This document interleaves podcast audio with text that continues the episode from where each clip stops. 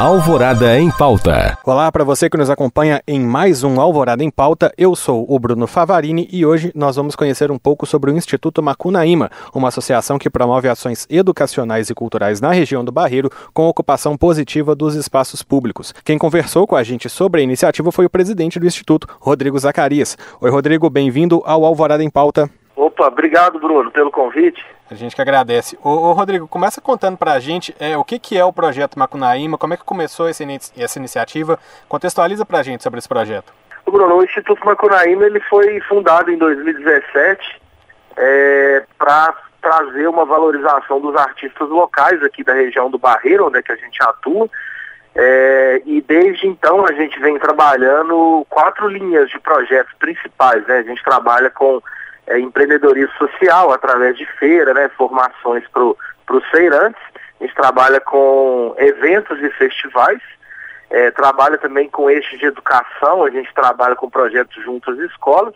E tem o eixo também de resgate histórico, porque como a gente está no Barreiro, que é uma regional de 665 anos é, em 2020, Uh, a gente trabalha nesse resgate da memória que é, aqui a gente não tem um museu, um espaço para contar essa história. Então, esse é um dos eixos de atuação nossa.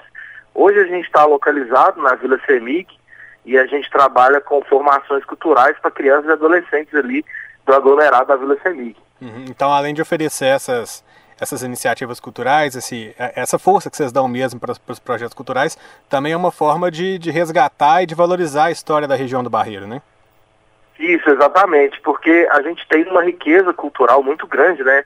Hoje o Barreiro está em torno aí de 350 mil habitantes, somos 62 bairros, então é uma cidade, né? Então, esse trabalho de valorização é para mostrar essa é, multifaceta cultural que a gente tem no território, mas também mostrar para os outros regionais de Belo Horizonte o trabalho que é desenvolvido aqui é, no Barreiro e, e também a, a, sua questão histórica, né, de, de, tudo que já aconteceu por aqui. E, e, é curioso, né, uma região tão grande como o Barreiro não, não ter uma não ter tido antes uma iniciativa como essa, não ter um museu próprio? É, assim, a gente tem um, um trabalho, Bruno, desse, desse resgate. Um dos frutos desse trabalho é o documentário Barreiridades, que está disponível no YouTube, no, no, canal do Instituto Macunaíma, que ele narra é, esse barreiro colonial, é, com essas vindas de imigrantes, né, esse, essa área rural ainda, vem o processo de industrialização com a vinda da Manes em 54, então passa a ser uma região que começou a se movimentar, crescer muito rápido, e a vinda das estações para a região,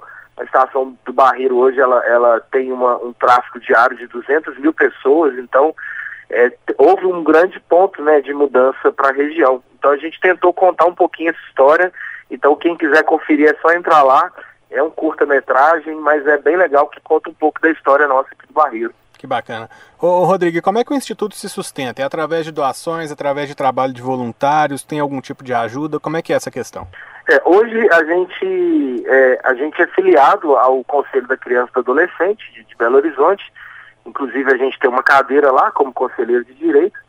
E no momento a gente está executando um projeto, né, que é no Fundo da Criança e do Adolescente. Esse projeto que a gente atende adolescentes e crianças ali da Semic mas a gente trabalha assim na, na perspectiva de captação de recursos via edital. É, a gente aceita doações diretas também de recurso. É, a gente tem uma plataforma de, é, de, de vaquinha virtual, né, que a gente recebe recursos também específicos para esse projeto. E o principal foco nosso é captação de recursos para projetos aprovados. Então a gente tem hoje projeto no fundo do idoso e no fundo da criança que depende de captação é, de pessoas jurídicas para poder a gente continuar tocando os projetos.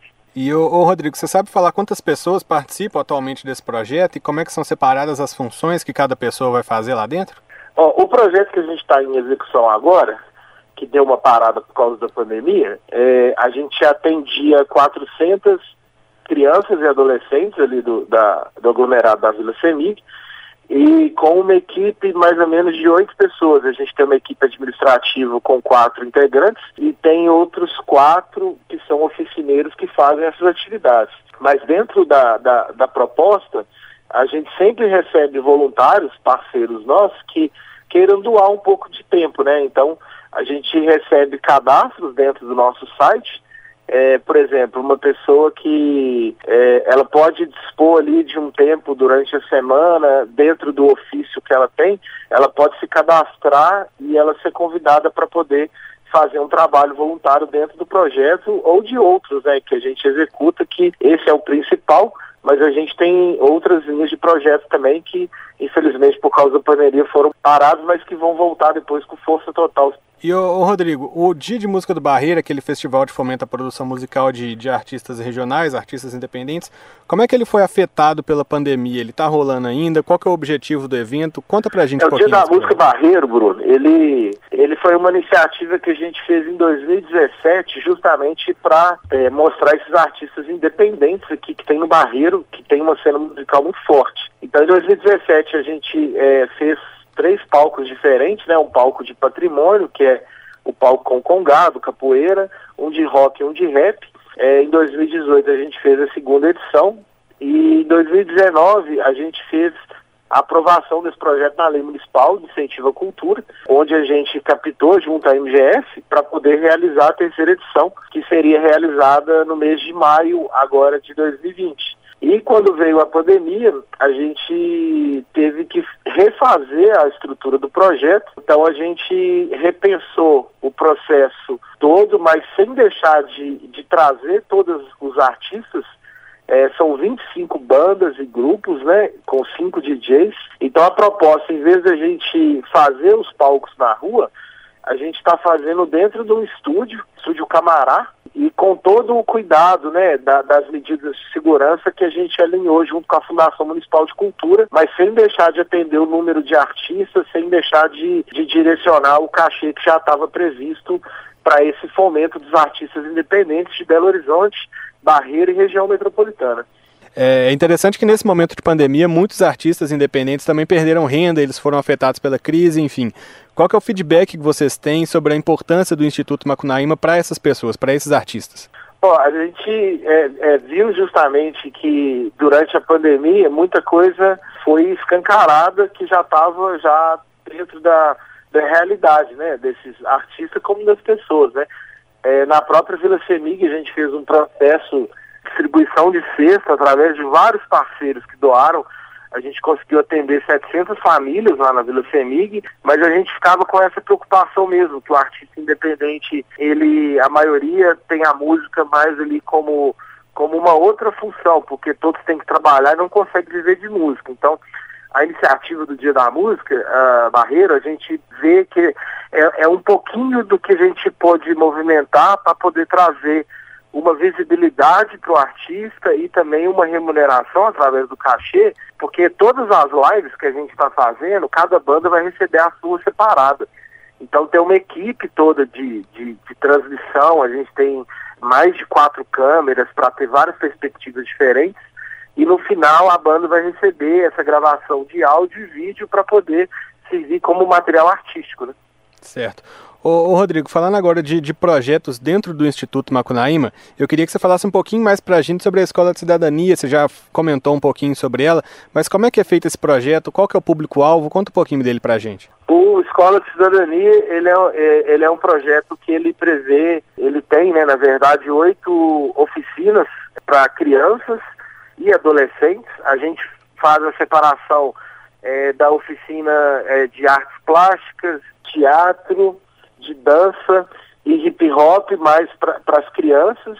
É, para os adolescentes eles trabalham a perspectiva do cinema e fotografia, hip hop também, a dança e artes cênicas também, que é um do, desses eixos. O projeto, ele antes da pandemia, ele estava com essa essa capacidade de atender 400 crianças e adolescentes, sendo esse público-alvo ali esses moradores da, da Vila Semig mesmo. Uhum. Então, é, o critério que a gente tinha para poder fazer a matrícula é que eles tenham, é, é, estejam né, estudando em escola pública e sejam moradores ali do aglomerado. E através dessas oficinas, que é, é são oficinas que acontecem de segunda a sexta, ao final da formação, a gente está montando um espetáculo que ele é um pedacinho de cada oficina, que integra com teatro, o hip hop vai fazer a música, a arte plástica vai fazer a cenografia, e a gente faria um espetáculo com esses meninos como devolutiva de entrega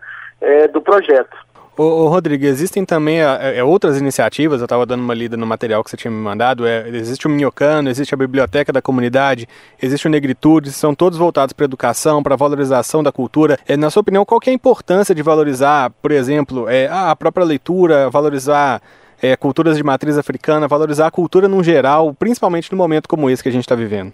É, assim, a gente percebe que a, a, uma, a função principal do Instituto Macunaíma é promover transformação de vida mesmo e social através da cultura, né? A, a cultura, ela é esse acesso que a gente tem para promover essa transformação, porque é, ela é sutil, né? A cultura ela tá é, com a gente o tempo inteiro, ela tá em muita coisa que a gente participa, que a gente vê, que a gente faz, mas a gente não enxerga aquilo como cultura. Então, o processo para transformação ele vem desse brincar, ele vem dessa leitura, ele vem desses jogos, ele vem da, de uma atividade que é feita em conjunto, porque além das crianças e adolescentes, nesse projeto no Escola de Cidadania, a gente tem uma participação muito efetiva dos pais porque os pais se tornam voluntários dentro do projeto, é, os pais que têm mais, mais problemas de, de vulnerabilidades sociais,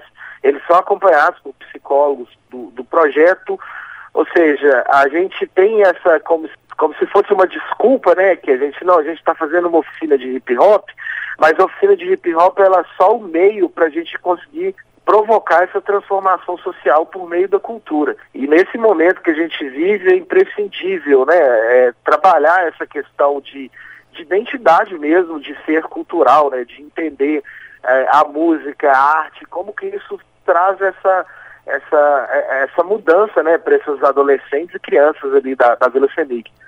E nesse período que o Instituto Macunaíma está nativo, você consegue mensurar quantas pessoas foram beneficiadas, foram afetadas por, pelo projeto desde o surgimento?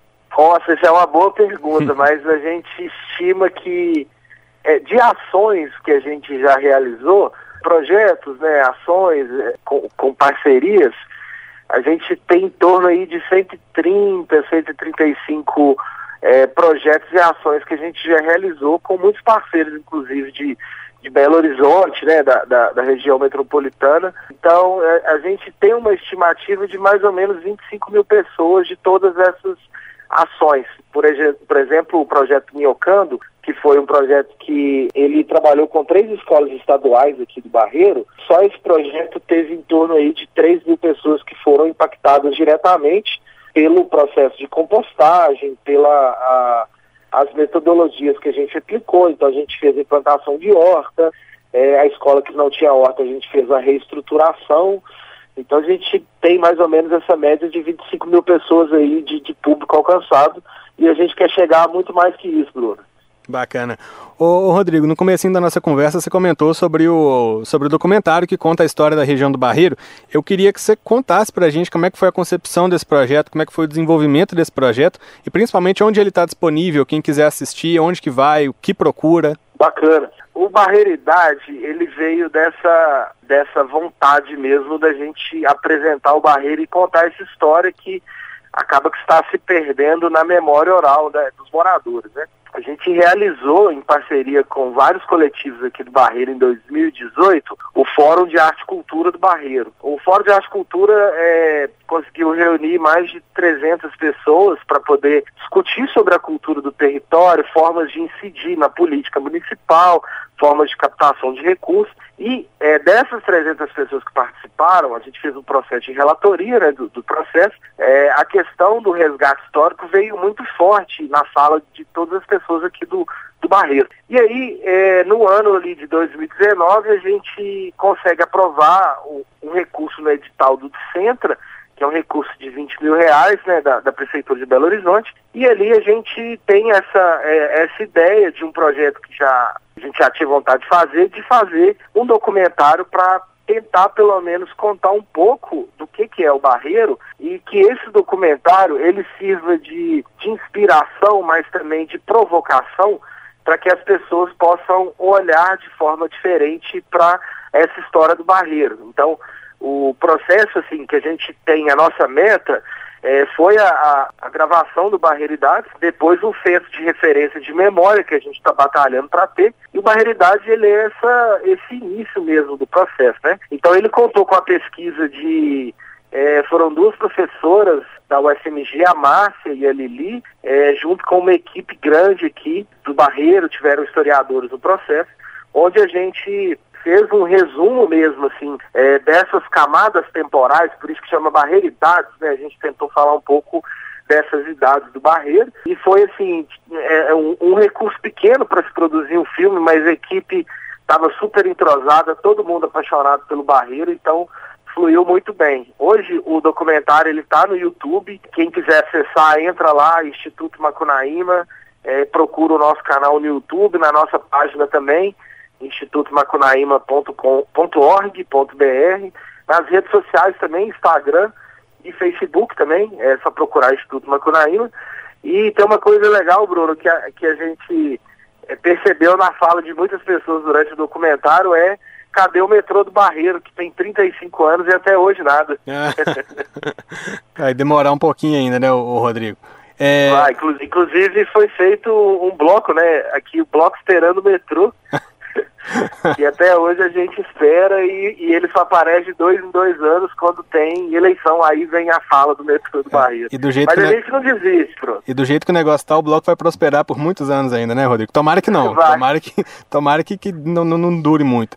Ô, Rodrigo, para a gente encerrar, cara, é, você já falou um pouquinho sobre, sobre os canais para conhecer melhor o Instituto Macunaíma, mas quem tiver interessado, quem quiser acompanhar, quem quiser até contribuir de alguma forma com o Instituto, quem que essa pessoa deve procurar, o que, que ela deve fazer, qual site ela acessa, quais que são os meios? Ó, tem, é, pode ser, a gente tem várias formas de contato, né? É, pode ser através das redes sociais, que às vezes pode ser mais fácil para as pessoas acessarem, então é só procurar. É, dentro do Facebook ou do Instagram digitar Instituto Macunaíma ou pelo site institutomacunaíma.org.br ou através também do e-mail é, que pode estar mandando uma mensagem direto para nós, que é o contato arroba institutomacunaíma.org.br.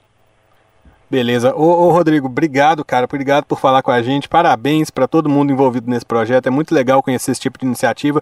Eu não conhecia, acredito, tenho certeza que muita gente que está ouvindo a gente agora também não conhecia e vai se interessar por esse projeto. Então, desejo que prospere por muito, por muito, muito tempo e continue ajudando muita gente, viu? Prazerão falar com você. Obrigado, Bruno. Um abraço. Valeu, um abraço. Conversamos hoje com Rodrigo Zacarias, presidente do Instituto Macunaíma, uma associação que promove ações educacionais e culturais na região do Barreiro com ocupação positiva dos espaços públicos. Relembrando, se você quer conhecer melhor o projeto, é só acessar institutomacunaíma.org.br ou mandar um e-mail para contato@institutomacunaíma.org.br. Eu sou Bruno Favarini e fico por aqui. Até a próxima.